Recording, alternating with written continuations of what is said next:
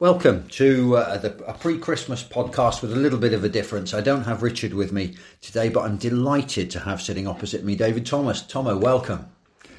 Great to be back. Welcome back to Yeah. the podcast. Nice to see you, Guy. Yeah. Uh, we we come to you after a great performance last Saturday, which I didn't see, so uh, Dave's going to fill me in on all of that. We go ahead of a trip to Tonbridge Angels in the FA Trophy. It wouldn't be Christmas without Angels, would it? and but before all that, um, interesting the uh, lengths that uh, people are going to now with COVID. I hope that um, our listeners and families are well. By the way, but uh, we're all lateral flow tested before the Torquay United press conference. So is everybody at Torquay United. Uh, we're all masked up for the Torquay United press conference, which is why we may sound a little bit muffled in a minute. And we're all outdoors today, which is why there's traffic going by. But uh, this is, I mean, this is as it has to be, isn't it?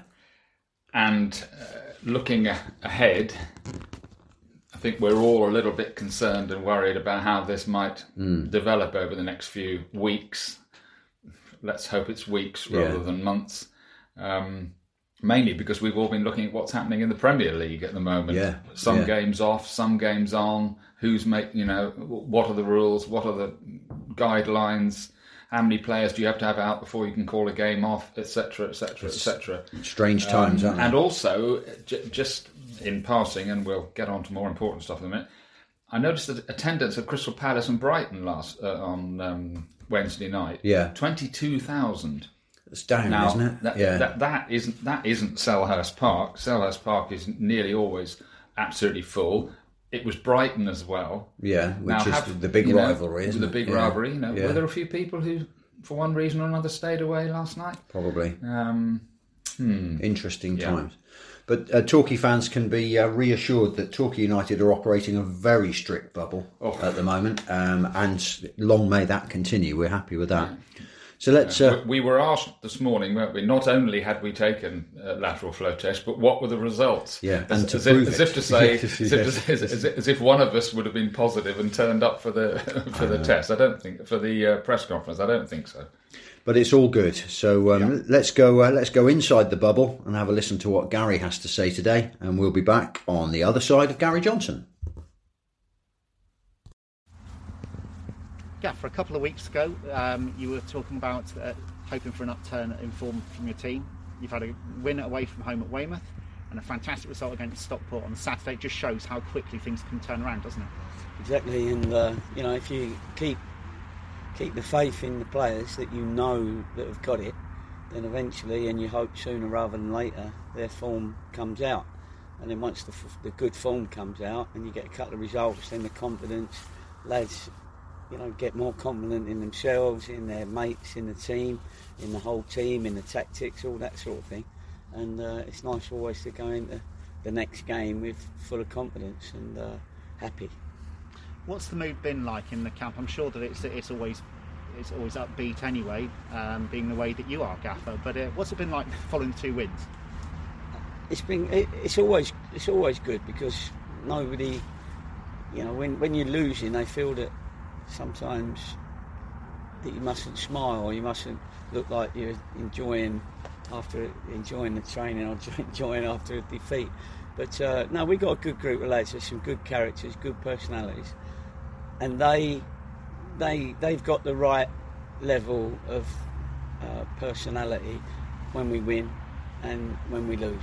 You know, I've, I've never had to pull somebody for being uh, frivolous after we've lost, or you know, uh, and but of course it's always better when when you've won a game and, and everything's a lot more relaxed and etc. But when it gets to this stage of the week, later on, later on in the week, with another important game to go, then the main thing is that they concentrate on what we're giving them, uh, whether it be tactics, set plays, uh, opposition, strengths and weaknesses, whatever it is, they got to concentrate around about this time.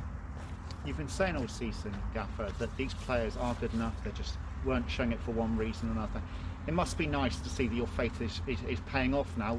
Dan Martin, who's one of these players that's been joined in the summer, was excellent on Saturday? Yeah, I mean, I, I read somewhere that uh, you know, some some people, or it might even be one person, felt that uh, you know it was a bad summer group of signings. Well, you know, there's there's a few of them that uh, we've seen now why we've signed them, and um, you, you, you, sign them sometimes for the for the future. Um, and uh, and some of them have, have, have, come good. They've all shown uh, an ability. Um, now they got to have the opportunity and show, and it's the chicken or the egg, which way round is that? But um, that you know they're, they're going to be regular first team players, and uh, some of them have, have done that uh, over the last few weeks, and uh, I'm really pleased they have. And of course, it was an older head that actually ended up scoring the winner on Saturday. It must have been nice to actually see a penalty put away because penalties haven't recently been our friend, hasn't they? No, that's right. I think Asa was one of those, wasn't he, that missed the penalty previously. So um, I think we had uh, we had Mox down as uh, maybe the penalty taker, but I think he got a, a, little knock as it were, you know, from the actual. He created the penalty, uh, but Asa tucked it away really nice, and uh, it was a good good drive. And if you hit the ball that well, keeper's got to be very quick to get across across there so low and, you know, and so wide. And it was a yeah, it was a good penalty. But uh, if Tonbridge are watching this, uh, he's definitely going to put it the other side this time. so you've mentioned Tonbridge. Uh, change of competition, of course, on Saturday in the FA Trophy, a competition, of course, that you've won before. Where does the FA Trophy rank in your um, in your priorities throughout the season? I think you've got to I've, said it, haven't I, a million times, but it's, it's always the next game that's the most important and you have to concentrate on. And um, the trophy is important because A, we want the game's important because we want to keep our momentum. Um, B, when you get to the later rounds of the trophy and especially the final, it can be a great day and a great coup for the club late in the season, sort of thing. You know, so um, no, it's a it's a good it's a good one to be in at the moment, especially when it doesn't take away any fixtures. Later rounds, like uh, it's not the next round, but the next one after that, it tends to, uh, you know, you have to uh, reschedule your league games once you get another couple of games into the trophy. So that's the only little uh, problem that you have. But uh, you only have a couple of them, and then you're into the semis and the finals. And funny, Gaffer, what are you expecting from Tonbridge as a, a team that we've never actually faced before as, as, a club?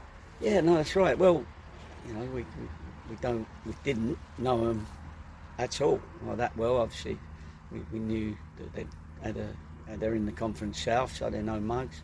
They can't be any mugs if they've got to this round and played a few games. I think a couple of seasons ago, they didn't they play Bradford in the FA Cup or something, and that was one of their, their big games. I think they're classing our game as the their second biggest game in their history. so I had to find out what their biggest one was. Um, and they and they've got players that uh, you can cause you a problem if uh, you're not playing yourself or you think this is going to be an easy game. It's not. No game's easy, especially if you go below your standards. And we've got to keep our standards up, keep our standards going, and uh, and then you've got no excuses then. But uh, what we mustn't do is, is, is go to Tonbridge and feel that uh, you know we're, we're too cool to be look, looking like we're trying. do you know what I mean? We got to go there and, and do a job. Brilliant, Gary. Um, you, you, brought in Jack Sparkes, Joe Felix, uh, Danny Wright, Common, Connor Lemonheigh, Evans. Uh, made an appearance uh, last Saturday. Does it feel like there's a bit more depth in the squad at the moment?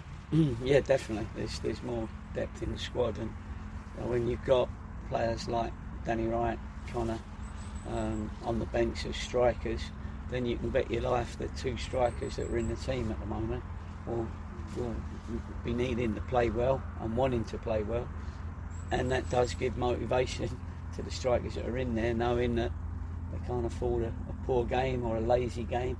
And I thought our two strikers uh, against Stockport it was probably the best pair of them had played, and they looked a, a strong force. So pleased, really pleased with that. And uh, yeah, our bench did look strong, and we still got a couple: Joe Felix, Chiori, um, people that can can add to that squad. So some are going to be disappointed, and have got to be you know, wait for their opportunity to get on the bench, let alone get in the team. Dom's already touched on it, but with, with FA Trophy away at Tonbridge, I think it's also the first time that the two sides have, have met one another as well. So Yeah. a little bit of history there, maybe, Yeah, I mean, it, it- as in being made. yeah, no, exactly. So, you know, they- they'll be able to say, you know, we played our second biggest game, as I've said, in, in history. Um, uh, the first one being Bradford, as I said, a couple of seasons ago. But, um, you know, they, they can make the day what they want from it. You know what I mean? It's a lot of their lads are experienced lads. Um, so a lot of them would have played in big games before at other clubs. Uh, you know, some of them have had decent careers. It's going to be a, a good game for the Tonbridge supporters because they haven't got to worry about their position in the league. So the players can open up a little bit more, and so that's what we've got to be careful of as well. Um, and you know, I'm sure we'll get some supporters travelling, and we've got to make sure that we uh, we don't let them down after travelling all that all that way again. And uh, and they've been, you know, we say it every week that they've been fantastic, and uh, genuinely we really mean that, and we thank them for their their support right through the season. A quick word on momentum. You've mentioned momentum. Obviously, it's always great to have positive momentum. Always one game at a time, I know, but it'd be great to go into a really busy, festive schedule off the back of another win, wouldn't it? Absolutely, and you know, the more you win, the more confident you get. Um, you know that you're going to be needing to use your squad from here on in for the next month. Um, you know, we've got games Saturday, or Sunday, Tuesday, Saturday after this one.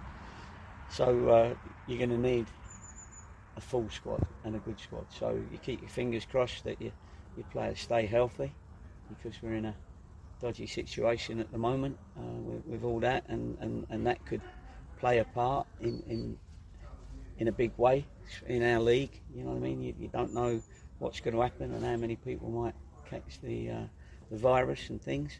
Um, so you know you just got to do your best, try and keep out of trouble, and, and keep keep playing games, try and win them.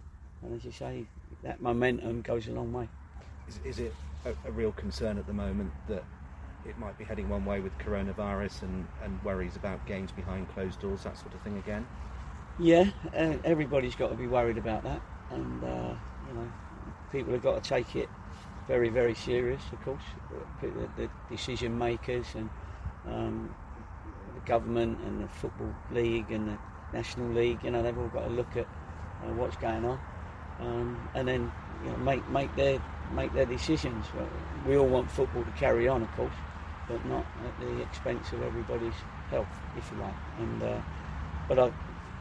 I think at the moment, touch wood, our, our club in particular has had a very strong uh, protocol that we've had to stringently stick to, as you can all see by yourselves all, all uh, masked up and uh, LFT'd up. So, um, and that seems to be touch wood, and I'm going to touch wood. Um, that seems to be um, a, a good policy from, from our club, but you can get it anywhere, so we don't you know, blame anybody that's, that, that's got it, of course, because we all know somebody that has now.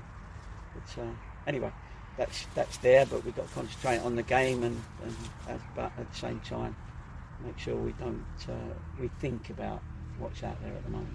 Good luck for Saturday. Appreciate it. Thank you. We talked a bit about loan signings last week. We spoke about Jack, but um, Joe Felix came in after we chatted. Tell us a bit about Joe and how that came about.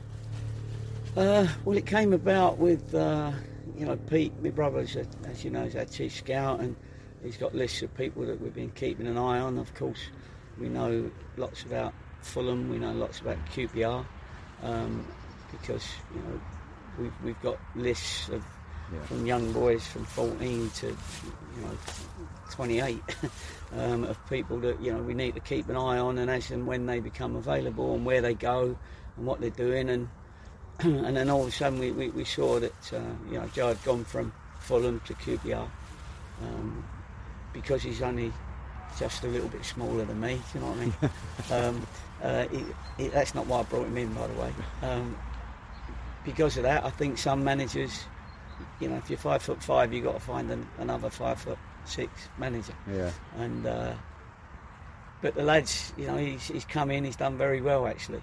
It's unfortunate he's cup tied for um, this weekend. but um, you know I'll be looking forward to to seeing him in in the National League, and I know he's going to be a fans' favourite when he gets that chance. And of course, with all these games coming up in quick succession, you need a, a squad that you can call on, don't you? Exactly, and a squad that you can trust. Um, and the you need the numbers. Mm. You know, that's the that's the massive thing. I mean, you've got some clubs like Stockport that we played. I said it. They've got like two, three first teams. You know, and they're they're not young lads on their team list. They're all experienced professionals that the manager could pick any one, you know, any eleven from their yeah. thirty sort of thing, and then they might have some. But um, you know, that's where they've got that. But they're going to disappoint quite a few when they pick teams, of course. So that yeah. that's the sort of negative of it. But uh, so I had to make sure that we had enough uh, players that I felt could affect a National League game, and I genuinely believe right this minute we, we've got that. No, have you had any hard and fast rules on the old COVID thing about we're seeing games called off in the Premier League at the moment, some games called off, some being ordered to go ahead. Mm. Do you think we're in your mind as a manager looking ahead, would you like to see, for instance, the National League or the Football League, in our case, the National League, introduce some sort of fairly hard and fast look? Yeah. Uh, do you know what I mean? Yeah, it, I do. It, I do. I think they've. I think everybody's got to play under the same rules. Yeah. At the moment, the National League has had different rules to the EFL. You know, uh, um, at the moment, it's sort of like down to the clubs to create a protocol. So some are, are more efficient than others. I, I, I, just feel that it should go not just the Premier League or just the EFL, but all the all the footballing authorities should be getting together because uh, certainly down to us because we're you know they're the full time teams and we have to be at the training grounds every day, etc., etc. So they just need to bring all bring get a set of rules out and make us all adhere to it. Um, and then they've got to have, you know, obviously somebody's got to go around checking that these protocols are, are, are being uh, acted on. You know what I mean? So I think that's important as well. So welcome back. Um, good to hear Gary Gary on good form again this morning. Players starting to come in. It's uh, it's always exciting on a Thursday out there, isn't it? Well, it, it's it's one of the chances we get to sort of say hello to everybody and, and you know steal brief chats with people on or off the record. Um, partly because uh, on match days at Plainmoor now, because the players, for obvious reasons, aren't encouraged to go. In fact, mm. I think they're discouraged to go up into the bars around Plainmoor after a game. Yeah, because they're supposed to be careful and. Mm-hmm um, for obvious reasons, is that you know that that kind of interaction with players immediately after a match doesn't happen quite so easily as it used to. Uh, long, you know, let, us fingers crossed it does returns a bit more normal in future. But um, so yeah, it is. It's really good to see everybody. It just it's great, isn't it? Just to have that personal contact, say hi, you know, we are all normal human it people, and and you know we're all here, and more or less we're all pulling in the same direction or trying to anyway. That post match thing has just reminded me of a time when. Uh, we were we were just leaving the, the press box at Plainmoor, and Gary Clayton came out of the dressing room with a towel around him and presumably nothing else, scrounging a cigarette off uh, anybody nearby who had one. And uh, I think I did manage to um, manage to find one for him. But uh, there you go. Those those were the days of post match contact between press and players, weren't they? It, it, wasn't after one of the greatest nights ever at Plainmoor when they beat Scarborough, was it? it oh, was it might have probably been. well, might, well, might well have been. Yeah. Might have been, yeah. but yeah. But uh, there you go. So, Dave, I wasn't at the Stockport game on Saturday, family event in the Cotswolds, which was fantastic. But uh, so was the game, apparently. Fill me in. How good was it? Um, excellent. Yeah. Um, uh, look, it's not perfect mm-hmm. yet. United are on a path, are on a road, and as a result of the last two matches, especially the second half at Weymouth, uh, they played okay in the first half at Weymouth and should have been in front. Yeah. Um, uh, without really providing an awful lot of quality in the proverbial final third. God, I hate, I hate that phrase. Um, but second half into the wind at Weymouth, they really played well there. And as we all, most people know now, we could have United could have won Yeah. four or five. Hit the woodwork three times. Uh, their keeper, Weymouth keeper, great game, Fitzsimons. Um, and then the question was, that was Weymouth. Yeah. Now we're moving on to the to, to the serious stuff. With all due respect to Weymouth. Um, and I think most of us, before Saturdays, if you put a gun to our head, probably would have gone a point today. Yeah, Uh, yeah. And a good performance. That would have ticked quite a lot of boxes. Well, a good performance and all three against Stockport. Stockport didn't have Scott Quigley. He was ill, Yeah. centre forward. Uh, John Rooney didn't play, everyone else was out there. Yeah, you, you have to. You can't just call them Stockport. You have to sc- call them big spending Stockport well, these days, don't because, Because- you know it's the, the money they've thrown at it, Yeah. and, and one or two others, and we we'll, we'll might come on to that in a minute. But um, and at times they looked exactly like the type of team you'd expect for that sort of investment. Of course they did, and there were spells when United were hanging on for dear life, but they played well in the first half. I, I think you just about deserve to be in front at half time, if not definitely. Um, uh, and second half up against it, didn't get out of their own half for quite a long time. But what happened was, and the Plainmoor crowd is is like any other f- football crowd, and probably more than some. When they see everybody getting stuck in, they will get behind the team big time. Yeah. And very early in the match, young Dan Martin, who's come Yeah. back from a slightly sticky start to his Plainmoor career, sent off at Havant and Waterlooville. I actually heard somebody saying he should never play for the club again. Pardon, you know. Um, uh, uh, uh, if I'm in, the, I'm call me a bit old school in a way, but I'm in the camp that if you're losing away to a, I know, no, we're non-league, but a, a, Yeah, an even yeah. more non-league team to you, I want to see somebody put their foot in. I'm sorry, but that's the way Yeah, you know football is. He he he. He as- duly he duly put his foot. he in. duly put his foot in. He's admitted that he got it wrong. Yeah. Um, three match suspension, big daff over the nose, trying to make a, a career at a new club. That goes on hold for a while. And he was actually out for the best part of a month because of there was a gap in fixtures. yeah. And he's come back. First few minutes of the game against Stockport, uh, a completely lost cause down the left hand side in front of the pop side. in front of the pop Yeah, side, playing yeah. towards the Babbacombe end. Their keeper runs out of his goal to the to, out wide. Yeah. he has a. He's thinking, right, do I stick this into Marnham Road or shall I try and get it up the line? Dan Martin put the afterburners on, and he's quick anyway. Forced a throw in in that corner. I think it was a throw in or a, yeah, I don't think it was a corner throw in. And a, f- a few a few seconds later, he's back on his own byline, blocking across from their right winger um, Macauley Southam-Hales, who's a good play, who's a good player by the way.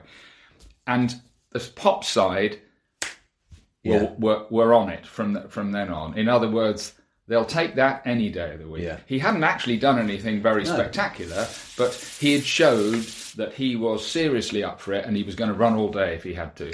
And and that gener- helped to generate the atmosphere that we saw throughout the game on Saturday.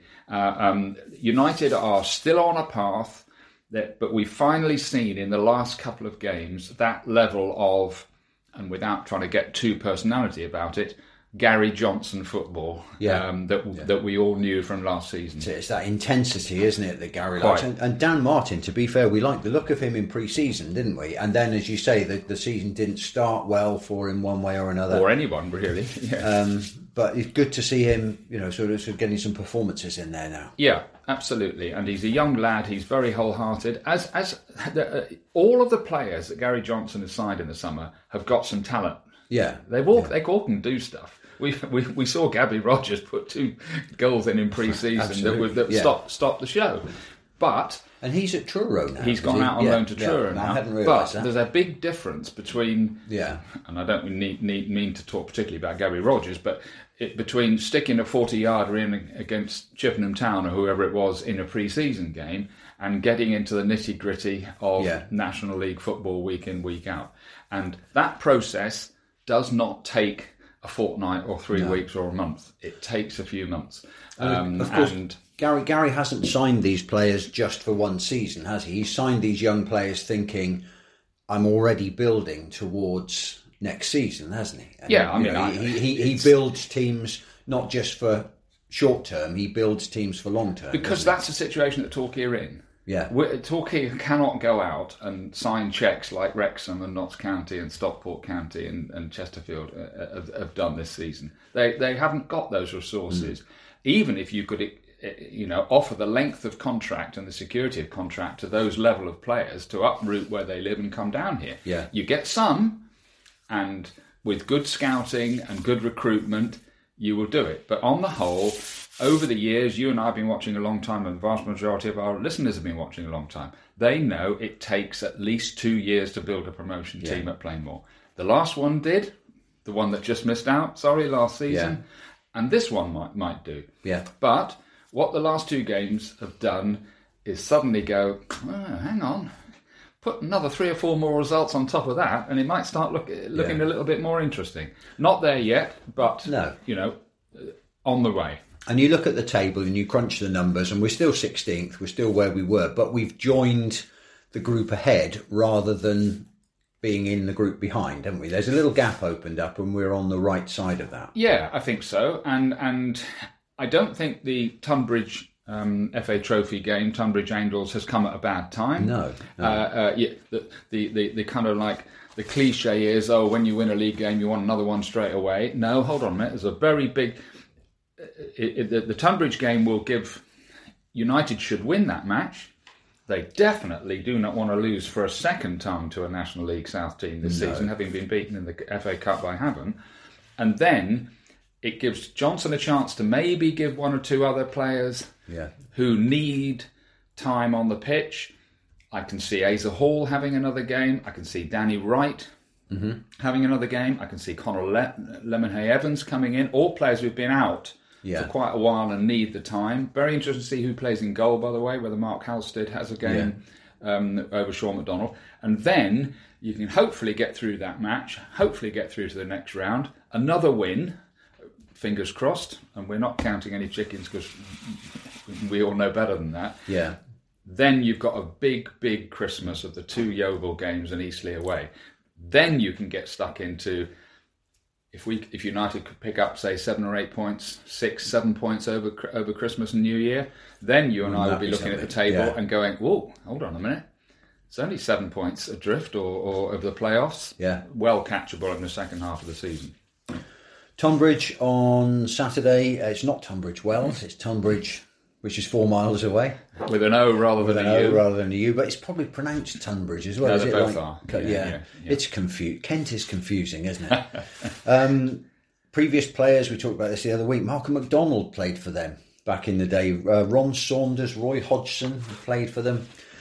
Uh, a long, long history Tonbridge have had, but we've never played them before. Never played them before. They've got uh, a a squad. The manager Steve McKimm's been there a long time. Used to work for Paul Doswell at Sutton when Yeah. they had their, you know, some of their good times there. Um, uh, one or two, you know, pretty, you know, impressive citizens. Doug Loft, who some United fans remember playing for Brighton and Port Vale, mm-hmm. midfield. Ricky Modeste, who United have played yeah. many, many times in the National League and National League South. How, how old must Ricky Modeste be now? Well, he's, he's probably modest about his age. Yeah. you know, he's, um, yeah. He's uh, um, can play right wing, up front, or whatever. Um, so yeah, there are a, few players there, and they, of course, you know, they'll be up for it big time. And, and um, you know, if United, if anybody in the United team falls away, as Gary said in his press conference, from you know the standards and Mm. the levels that they showed last week, then as we all know, you're in trouble usually, aren't punished, you? you? We had a nice, nice little run in the competition last year as well, didn't we? I'd forgotten. You know, we didn't concede a goal till the quarter-finals. no, We beat Chesham 1 0 at this stage, thanks Josh Umerah. Uh, We won 4 0 at Boreham Wood in the next round, 2 0 at Southport in the next round, and then lost to Woking in the quarter final. Yeah, uh, Woking. again. Woking. Yeah, um, but no, and and that was up there, wasn't it? Mm. A rather off day, really, um, at, at Woking. And well, didn't I think Gary was? Oh, didn't wasn't there a disallowed goal there? And Gary was very upset about was, it. There, yeah, was, there was a yeah. refereeing decision which Not- Gary was not happy with. Little Um, did we know it wouldn't be the only one well, last season oh, either. Here we uh, go. Yeah, Um, but um, yeah. So if it, if it comes at a good time, this game, Yeah. great. I, th- I think it might have. Yeah. Um, uh, uh, and then we can hopefully look forward to a, a lively old Christmas, Yeah. COVID permitting. Yeah, that's interesting as well. Talking to, I mean, we talked right at the beginning about the Torquay bubble, which is touch wood is working well. It's keeping the players safe. It's keeping their families safe. It's keeping everybody safe. But Yeah, it's. um, I mean, this this thing is coming back, isn't it? Unfortunately, it is, Um, and and it will affect not only the running of football, and it's part of the reason why I asked Gary at the end, look, what do you think Yeah. should be doing? And he he very readily replied. He said, look, all these leagues have got to put their heads together and get formulate some sort of Yeah. set of rules and guidelines so that everybody knows what the situation. At the moment, you're having games being called off or going ahead on a sort of willy nilly basis. Um, and that's everybody's going, how does that work? How many players do you have to have testing? Obviously, some clubs, you have four or five or six players out and they can, they're struggling to put a team out. Yeah. Uh, other teams higher up the food chain got staffs of 35, 40 players, and if they have half a dozen out, then they can probably still go ahead. So I think the authorities, as Gary was saying, have, have, have got to sit down and have a little think about this. And this was part of the problem last time. Was there there wasn't really much clear leadership um, from a football point of view. No. Uh, from the football authorities, the leagues need to get their ducks in a row Well, early. if, here, if we all remember, I mean, it's nearly two years ago now. It is. Um, but in the curtailed season, the first match off in the National League was Boreham Wood against Torquay United, who called a game off at um, Boreham Wood unilaterally. They didn't seek permission from um, the National League, and actually, a handful of games in the National League went ahead after that match yeah, before everybody admitted, hold on a minute, this is unsustainable, and they and they curtailed the season. Yeah. But that was the first game, Boreham Wood against Torquay. Um, uh, Danny Hunter, the, the, the Torquay chairman, and I think George Edwards, the United chairman, got together, and I think it was a combination of in-house concerns and the public. How can you expect the public to go along in these circumstances? Yeah. Um, and it just needs it needs a bit of guidance, doesn't it? No, here's a subject that it's strange to be coming at this after we've won a game and won a game well, but one of the things that grinds our gears as podcasters and certainly our listeners, because a couple of them have mentioned them, um, Hayden notably, um, there's a social media has its great advantages, but the Gary Johnson out brigade, as soon as Torquay wobble slightly, as soon as you know after the Dover game, after the Halifax game, there's just a cacophony of people. I mean, I, it really does my head in, as the modern expression is. What do we do about this, Dave? You know, the people Don't get me started, guy. Oh, no, sorry, that's what we're here for. um, let's go back 12 months, just a little bit more than 12 months, uh, less than 12 months. United flying at the top of the National League. Uh, it's all. It's going to be all over by February. They're going to beat every record going. We were eight points clear. Blah blah blah blah blah. Beat Yeovil six one on Boxing Day. As we all know, Danny Wright drops out that day. Armani Little goes down, and over the next few weeks, United lost eight, nine, ten players at times injured. Gary was going trying to go out and getting young lads to help get through the period. Mm-hmm. Um, um, the young striker from Rob uh, from Crystal Palace, Street, Rob yeah, Street yeah, from Crystal Palace, yeah. Mm-hmm. Max Sheaf from Hull. S- Some didn't work out. Um, got Scott Bowden in on loan, etc., etc. yeah, United, I think they went into a run of two wins in either ten or eleven games. yeah. It was a grim start to the year, wasn't and it? exactly the same thing happened. Cacophony of people. He's lost the plot. He's got to go. Mm-hmm. Well, what were those people saying at the end of the season when we all went off to, to, to, to Ashton Gate for the playoff final? Yeah. Did any of them go onto social media and put their hand up and said, "I haven't got a clue what I'm talking about. You won't be hearing from me again." Do you know what I mean? no, they didn't. And, no. and that's that. I think. Look, you and I are reporters, hopefully, to our bootstraps, and we'll defend the right of people to say Mm-hmm. more or less what they want to say in given circumstances. That's what freedom of speech, etc., etc. But I think your and my feeling if and we've often talked about it together, you know, the years is it's not necessarily what people say, although sometimes you can disagree with that as well. It's the tone in which they say it. Yeah. You know, And the- so, the- social media has it contributed. encourage to that, it hasn't encourages Yeah. a tone of of oh get him out or, or that sort of stuff. It doesn't encourage a kind of a, considered Hmm. you know thing. You can people can say, well, I think a series of Gary Johnson's uh, signings haven't been great yet this season. Da, da, da, da, da. Okay, uh, you defend anybody's right to say that, but given his record at the club, Yeah. and given the circumstances in which a manager of Torquay United has to manage, and Torquay by most standards is a well funded club, Yeah. and by the way, they don't have to sell anybody in the new year. Um, should the situation Mm. arise, Uh, Gary Johnson's under no pressure to sell to sell anyone, and fingers crossed they don't they, they don't have to. Um, you know, they're not a Wrexham, they're not a Stockport, they're not a Chesterfield, and they cannot go out and buy a team No. in the circumstances that they found themselves at the end of last season. They they can sign some decent players, of course they can. And I don't know if anybody remembers, but at the e- uh, in the curtailed season, when everybody's worried about what on earth's going to happen, uh, is anybody going to have a job at the end of all this? Blah blah blah. He persuaded 15 players Yeah. between Yeah. January, February, March that season, 2000, to re-sign for the club. They were all, job security was pretty good news Yeah. at that time. He'd worked. He and Aaron Downes and the staff had worked on that squad for a year, Mm-hmm. six, uh, probably getting on for a year, to get them up to the levels. We were only mid-table, I think, when the season finished. Yeah. Although you know Gary was convinced we were heading in the right direction, and he was probably right. But on the back of that, he was able to go out and get Gary Warren, Dean Moxey, and Danny Wright in the summer. Three experienced old heads that he almost certainly couldn't have persuaded to come down before then. By the way, none of them had to move. No. None of those three players had to move. Bingo, take off. Yeah. And and we all know what happened. But so any Torquay manager in the circumstances, you lose in the playoff final, which none of us will ever get over. You we lo- you, we lose six, seven players. I know a couple of them were lone players, Adam Randell and, and Sam Sherry, but we lose a series of players. We have a three week break before the following pre season Yeah. starts. Torquay couldn't have signed any players before June the 20th, A, because they didn't know what league they were going to be in. If you if you win at Ashton Gate, there's 1.3 million pounds worth of revenue coming in that you wouldn't that you didn't Yeah. have before. The players didn't, the prospective signings didn't know what league Torquay were going to be in, so they're going to hold fire, etc., etc.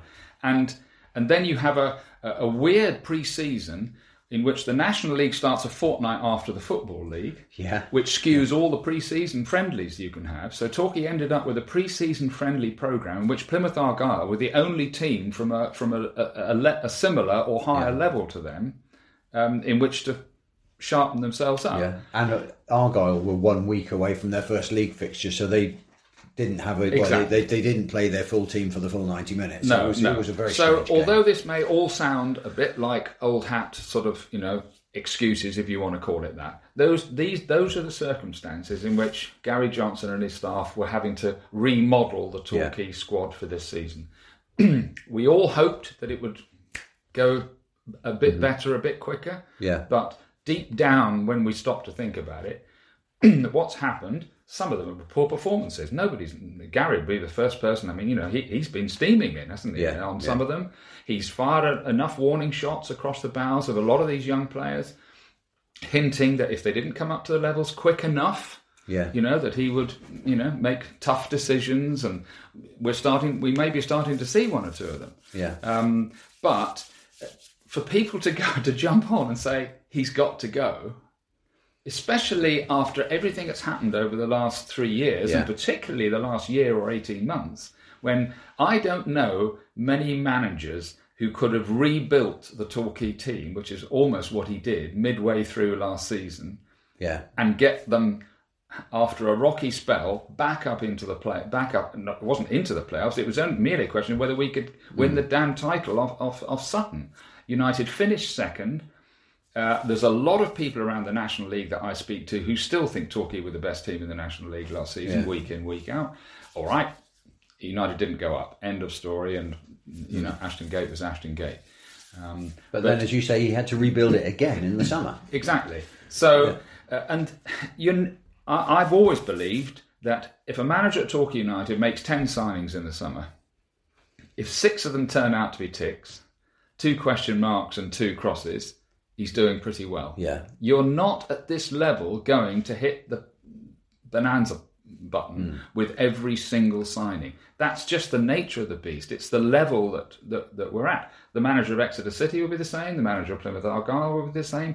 You don't, you know, bring in an avalanche of promotion-winning players, snap your fingers, and away you go. It's just not the way No, it, the way it works. And so, and the other thing is that Gary Johnson plays a particular brand of football. He he he's he has managed all sorts of brands of football. He's managed long ball football, short, short passing games, etc. Because you know he's he's a very experienced and qualified man. But he, he in lower division football, the reason why so many managers have the Matt Reeds and the Tim Sills and Yeah. and the Danny Wrights is because they are easier to hit than Sergio Aguero on the ground. And Yeah. we haven't got Sergio Aguero. So you you have a lot of managers say, right, I'm not even bothering about playing through midfield or getting it down and passing it. It's going straight up to a Danny Wright or a flying machine alongside him. Yeah. Long ball football, direct. We've all heard the phrases, haven't we, over Yeah, the years? Because that's the least dangerous type of football to play to keep the ball out of your own net and hopefully make sure you stick it in the other one on a regular basis. Now, those type of players, the Danny Wrights and the Tim Sills and the Matt Reeds, are fewer and fewer Yeah, and fewer yeah. between around. They aren't around these days, or fewer of them. And uh, interestingly, when Danny Wright, at the age of 37, came on the, the I think he's 37, biggest pardon if he's still 36, came on for the last 15 minutes against Stockport last Saturday. Yeah. You know, he's come back from a long time out, sort of September. He hadn't kicked Yeah, a ball in anger before. yeah. Came straight on the pitch, won two or three big headers, helped to relieve pressure, etc. And you go, that's what he's there for. Yeah. And so, but Gary realizing that you can't, you know, rely on having a Danny Wright or a Tim Sills or that type of player to play that sort of role, tries to play a slightly different, high tempo, hard work, running football, a bit like they had played in the conference with Sekou Jani and, and, and Jamie back to Reid. your old wasps Weaver. at the picnic, He, wasps Yeah, at the picnic. yeah. He, he so he tries to do a mix of that. Yeah. And it's it, but to get that right, you have to work and work and work and work mentally as well as physically. Yeah. And what we were hoping is that in the last couple of games, Rex, um, Weymouth away, especially in the second half, when they ran Weymouth off their feet in Mm-hmm. the second half, Armani Little top of the list, by the way, and then again last Saturday, they worked and worked and worked and worked and started to produce the type of football which he's been waiting for them to produce Yeah. for Yeah. since the start of the season. And personally speaking, uh, why anybody would object to him carrying carrying Well, on doing it, I don't know. And also, he, he's he's kind of building the succession, isn't he? He's, he's the Logan Roy, isn't he? He's building the succession because Aaron Downes is, is a very capable number two. Asa Hall is in the squad. There are senior players in the squad. Dean Moxey may be looking to coach at some stage, but you can see that he's building the club. We touched on it before. He's not just scrambling to the end of this season. He's building the club for seasons to come. I think that, that, that he's hinted that some of the players he's brought in will have to shape up by the end of this season, and maybe even before then. Yeah. But uh, interesting, the signing of Joe Felix, I think, is quite an interesting one. Um, you know, that's not a loan signing. He's he's he's brought him into the club, Yeah. and one or two of the other ones, I think he's he's going well. We're going to have a hell of a go to see if we can gate crash the party this season. Yeah. and I wouldn't put it past United yet. But if a bit like two years ago, you get to next summer, right? He signed up, he signed up, he Yeah. signed up. All these lads who we're starting to see producing it on a regular basis, plus one or two older heads, uh, uh, all of a sudden, next season, bang, salary cap in. The Stockports and the Wrexhams, although they can keep the lads who they've signed this season, they can't spend next year like they've been spending over the last year, 18 months the playing field. I'm not saying it will be completely level because it never is, is it? But it will be more level than it's been Yeah. this season. A couple of birthdays I wanted to talk about this week, Dave. Oh, A couple of birthdays. Some big uh, thanks to the Ex Gulls Twitter feed, which keeps us supplied with information. By the way, uh, if you're not following that, you should be. Birthday: Steve Cooper, 66 this week. Coops. We were talking about him te- the a other day, tear, a weren't we? tear in your eye. I can spot it, uh, guy.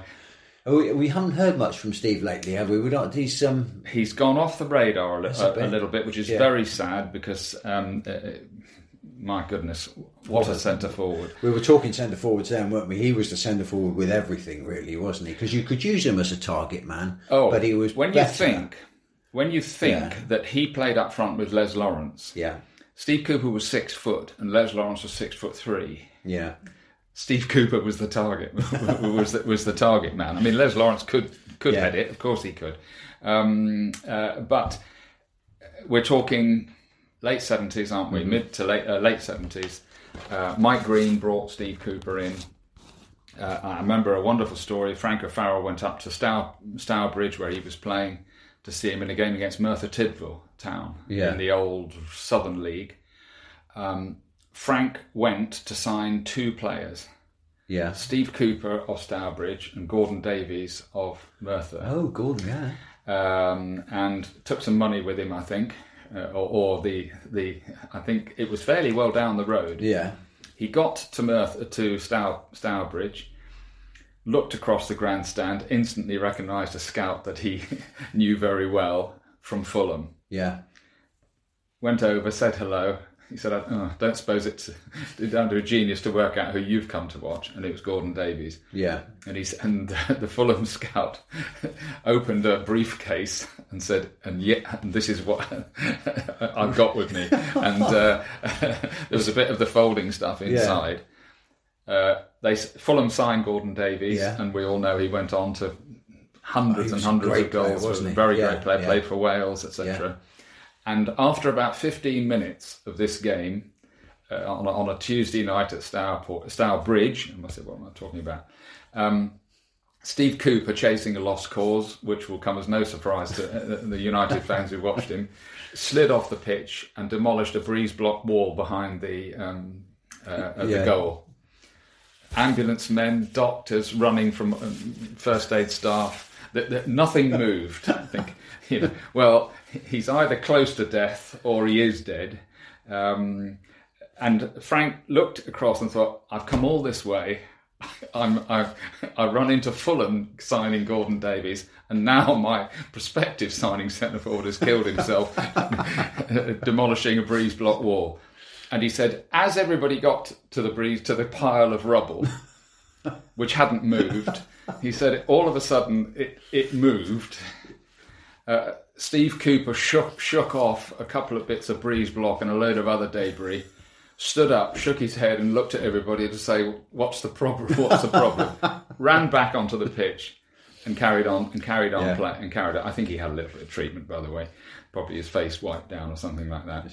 Frank Frank O'Farrell looked down and said, "That'll do for It'll me." do for me. They don't And make centre forwards like They that. do anymore. not make centre forwards like that anymore. and of course, over the next what four or five years, both under Mike Green and later under Bruce Rioch, Steve Cooper terrorised. Oh, such a good player. uh, Such an exciting player, his, wasn't he? look, his his touch wasn't great his, his, with his, his foot, but he was suicidally brave. I mean, Yeah. I, I can remember I was travelling with a team in, in those days. Uh, I remember a game at Darlington at the old Feetham's ground. He took a hell of a whack Yeah. um, um, uh, from a boot on the head, and he came off the pitch onto the coach. He had the biggest egg you've ever seen. Uh, some older United fans remember Paul Bastock, the old um, Boston United goalkeeper, who's now at um, Yeah. Kings Lynn. Do you remember him with that huge egg on the yeah, top yeah, of his head at. Plainmoor? I think he collided with the, the post, didn't he? or It just like suddenly that. came up, didn't it? Just it was gross, wasn't it? It was horrible. Um, uh, Steve Cooper had a similar one like that over his eye and onto the coach, and we were going, "Should we take him to hospital? Should we do this?" No, I'll be all right because he's a black country lad. He played on the Tuesday night, scored. I forget who, who it was against, and he had never been allowed to play by now. He'd, there, there would have been some concussion protocol. And I'm look, we're all Probably very wise. Absolutely, we're all Yeah, pleased yeah. that these things Yeah. have happened. Um, uh, and uh, John Rudge, who was United's coach at the time, to Mike Green, turned Steve Cooper and Les Lawrence. Les Lawrence had been released by Shrewsbury, wasn't going anywhere in particular. Steve Cooper from Stourbridge. Wow, What a team. turned them Yeah, into yeah. into the best pair of strikers in, in the fourth division. I remember they did the double over Barnsley one year, three one at Plainmoor and two 0 away from home at, at Oakwell. Oak, uh, Barnsley went up that year, and Mick McCarthy was the centre half. Went on to manage, you Hmm. Know, Car- well, more recently Cardiff. Mick McCarthy used to like to think of himself as a pretty tough old. No prisoners centre half. He was worried those two nights, I can tell you. Yeah. Um, and uh, yeah, Stephen eventually, obviously, he never left. Mm. Well, he, he he ended up retiring and playing locally, Yeah. even though succession of clubs tried to get him. Um, never really wanted to leave. Um, and uh, play, ended up playing for Newton 66, Teignmouth, I think he played Yeah. for, one or two other local clubs, and then took a pub in Clyst St Mary near Exeter. Yeah. Did that for many years. We believe that he worked in, went to live in Spain for a little while. We understand he's back living somewhere in the Exeter area. It would be absolutely great to see him again. Wouldn't it be? Quite a Yeah. few of us over the years have tried quite hard to track him down, um, but um, there we are. No, a, a, a, a proper, proper centre forward.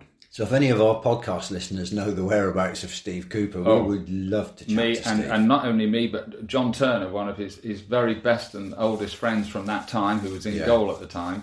He even he hasn't uh, seen uh, Coops as we all used Yeah. to know him uh, for quite a long time. So uh, yeah, fingers crossed on that score.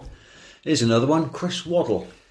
Uh, we're not going to the fast show here, but uh, Chris Waddle, 61 this year. Well, well, I, Chris Waddle was one of those when when new supporters or even one or two new players arrive at the club and they see the pictures around Yeah. the, the the walls, and uh, many of them say, "What did Tony Currie play for Torquay, or did Tony Brown play for Torquay?" Yeah. Neville, Neville Southall. Neville. Southall, Yeah. Bruce Rioch. Yeah. What? There's Chris Waddle up there. Yeah. And of course, you're not Justin Fashanu, Yeah. you know, etc., etc. And Chris Waddle was signed through his friendship uh, with Wes Saunders. Yeah. They'd grown up at Newcastle together and played in the Newcastle first team. Uh, Chris, I mean, obviously, nearly all of these players were in the twilight of their careers. I think we can safely say that. Eddie Kelly, of course, let's not forget Yeah. him Yeah. um, and uh, uh, of Arsenal fame. Uh, Um, FA Cup final goal scorer. exactly, Yeah. and and um, but Chris Waddle came sort of as a favour to Wes. Yeah. uh, um, and it was a brief, but uh, um, a short and sweet It was fabulous, It though, was, wasn't it? Because um, you could see. I, I mean, I, this the impression I got. This may not be quite the case, but the impression I got was Chris Waddle was doing things out on the pitch, and the the rest of the team didn't quite twig what he was doing, and he would or often what he might do next. he would be standing there in that classic Chris Waddle pose with his shoulders down a bit and his you know his palms raised. Why are you all not on the same wavelength as I am? And, and they just weren't. No, were they weren't. And we- I mean, United weren't, didn't have a great side at the time. No. But he helped out for a little while. My abiding memory of Chris Waddle was, I mean, obviously, he's for a player who had a wonderful career, Hmm. uh, and we're talking absolute top class. The the memory with, with which his career is always tainted oh. is Italia 1990. Oh. Yeah, yeah. And United played Halifax away on a Saturday afternoon in February, I think it was, lost the game. Chris Waddle made his debut that afternoon. So that isn't Marseille or the World Cup finals, is it? It's Halifax away on a Saturday Shay, afternoon, yeah. the Shay. He was obviously the big news story at the time. Torquay Yeah. playing, Chris Waddle signing for Torquay United he was asked to go out and do an interview at the end of the at the end of the game, which we were all stood around watching. And just as the interview started, a little kid from Halifax w- walked up behind the camera and shouted, "Hey, Waddler, what about that penalty then?" And he, Chris stopped. He paused and looked round at us and said, "I'm never, ever, ever going to be allowed to forget it." He won't Eh? either. A blameless career apart from that. from from one penalty miss in the World Cup semi-finals, and um, was it semi-finals of yeah semi-finals? It was, yeah, yeah. yeah. And And you know, he would have thought that he'd be allowed to get along with a, qui- a quiet interview after Yeah. a game at Halifax without. But I was with this little kid, and somebody turned around and chased this little kid off round the round the shay, Shaking their fist, shaking their so, fist at yeah, him. Yeah, there you go. Lovely bloke as well. Really nice Very guy nice to talk guy, to. yeah, absolutely. Um, absolute pleasure to interview. You know, he's when when you work as reporters, some players are great, some players are, are, are less so. Most players are kind of deadpan. Chris Waddle was lively, answered every question. Lovely fella. Absolutely great.